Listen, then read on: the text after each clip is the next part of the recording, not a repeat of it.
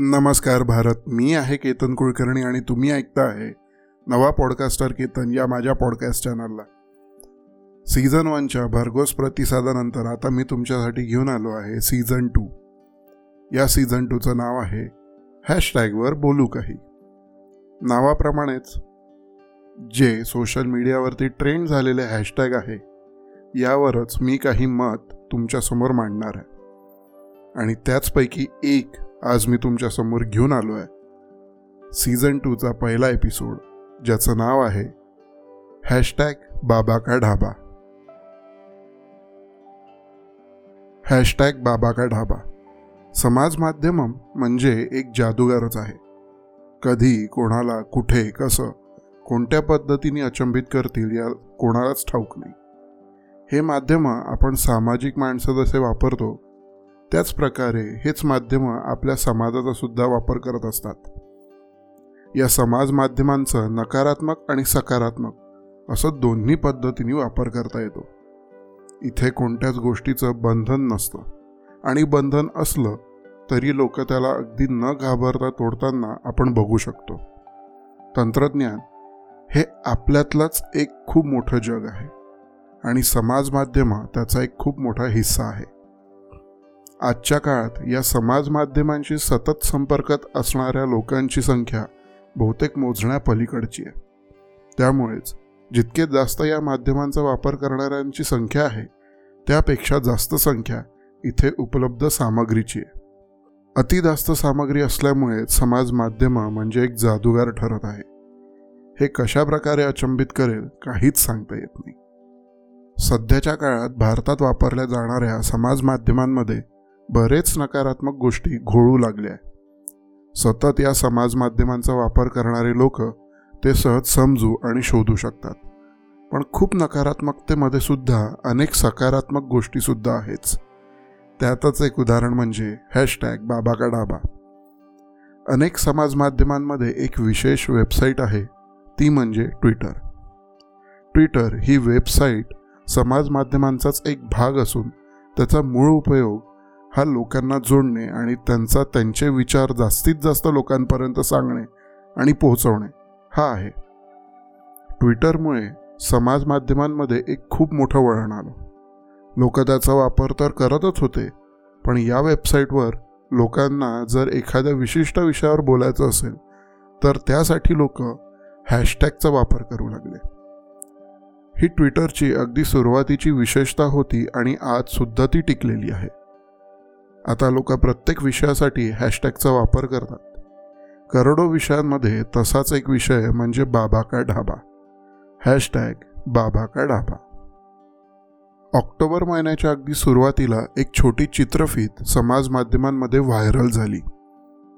त्या चित्रफीतमध्ये एक ऐंशी वर्षाचे आजोबा जे बाबा का ढाबा या नावाचं छोटं खानावळ चालवतात ही आपली सध्याची गरीब परिस्थिती सांगताना आपण बघू शकतो. ही परिस्थिती सांगताना त्यांना खूप रडू कोसळलं. अगदी छोटं असं खानावळ ते आपल्या बायकोसोबत दिल्लीच्या मालवियानगर येथे चालवतात. यावर्षी म्हणजे दोन हजार वीसमध्ये कोरोना या महामारीमुळे संपूर्ण जगावर आपत्ती आली आणि जागोजागी देशादेशात लॉकडाऊन लागलं. सगळेच कामधंदे कारभार बंद पडले. अनेकांचे हाल झाले आणि अजून पण होतात आहे. त्याचाच फटका या वृद्ध दाम्पत्याला सुद्धा बसला. त्यातल्या त्यात टाळेबंदी उठल्यानंतर सुद्धा त्यांना काहीच व्यवसाय करता येत नव्हता. त्याचं कारण सुद्धा हा कोरोनाच. हा विषाणू संसर्गजन्य असल्यामुळे लोक बाहेर निघायला घाबरत होती आणि बाहेरचं काही खायची तर गोष्टच नव्हती. अशा कठीण परिस्थितीत अशा छोटछोट्याशा व्यावसायिकाचे हाल होणे तर हे निश्चितच होतं.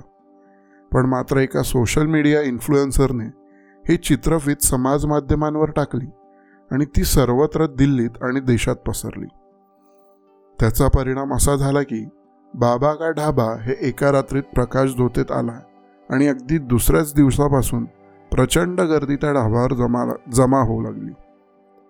अनेक लोक त्या वृद्ध दाम्पत्याला मदत करायला त्यांनी शिजवलेलं अन्न खायला त्यांना सांत्वना द्यायला किंवा सहज भेट द्यायला जाऊ लागले. अचानक एका रात्रीत खेळ पलटला आणि त्या आजोबांची भरभराटप झाली. समाज माध्यमं जे सकारात्मक काम करून दाखवतात त्याचं हे एकच उदाहरण नाही. याच वर्षीच्या जुलै महिन्यात अशीच एक खबर पुण्याहून आली. ती वॉरियर आजी यांची.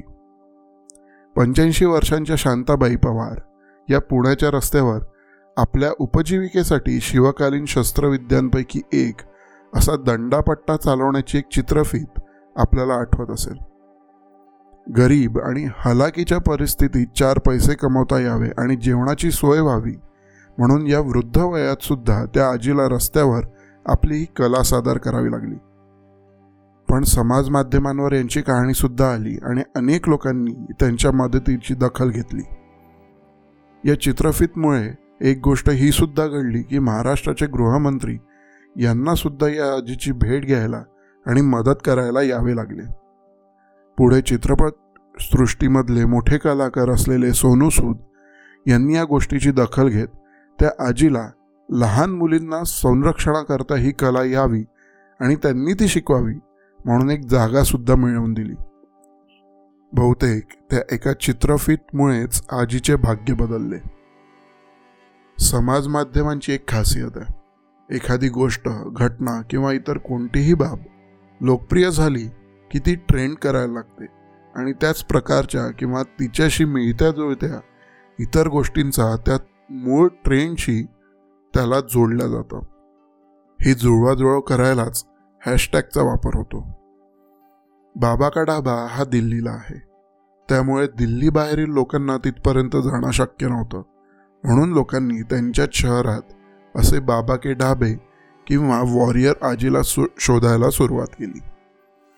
त्याचा परिणाम असा झाला की काही दिवस रोज ट्विटरवर कधी फरीदाबादच्या एखाद्या ढाब्याची खबर येऊ लागली तर कधी धुबरी आसाम इथल्या आजीच्या खानावळबद्दल काही खबर झळकू लागल्या.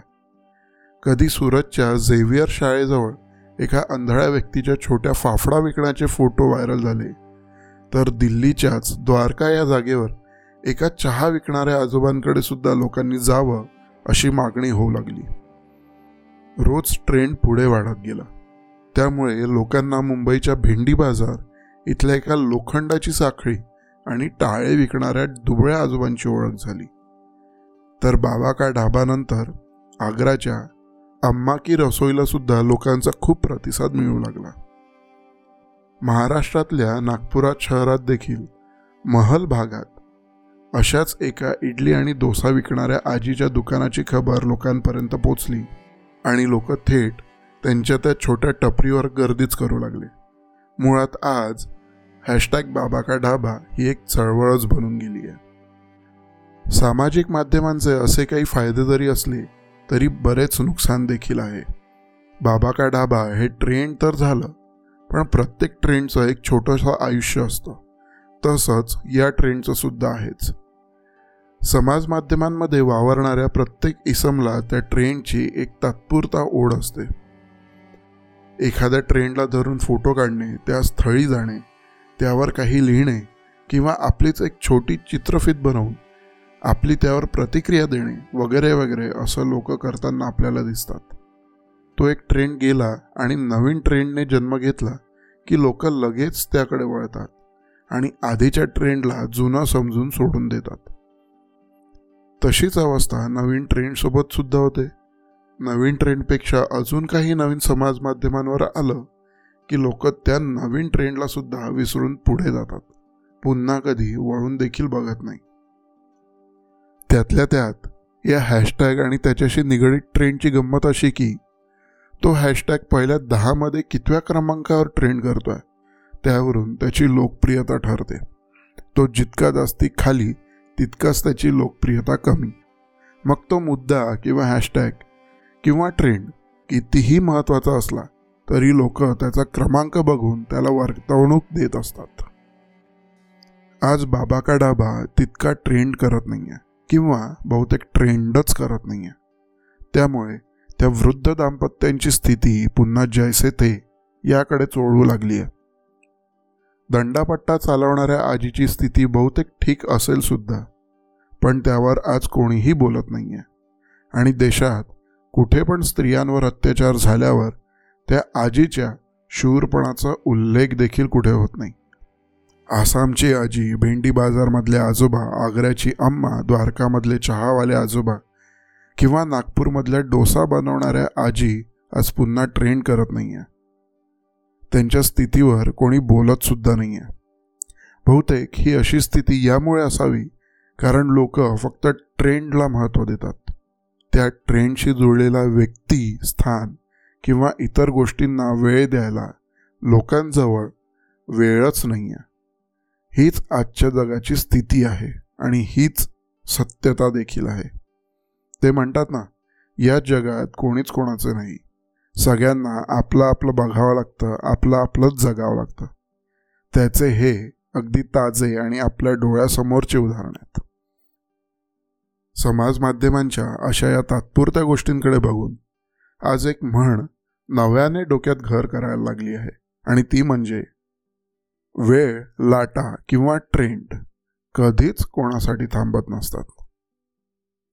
धन्यवाद. जय हिंद. जय भारत.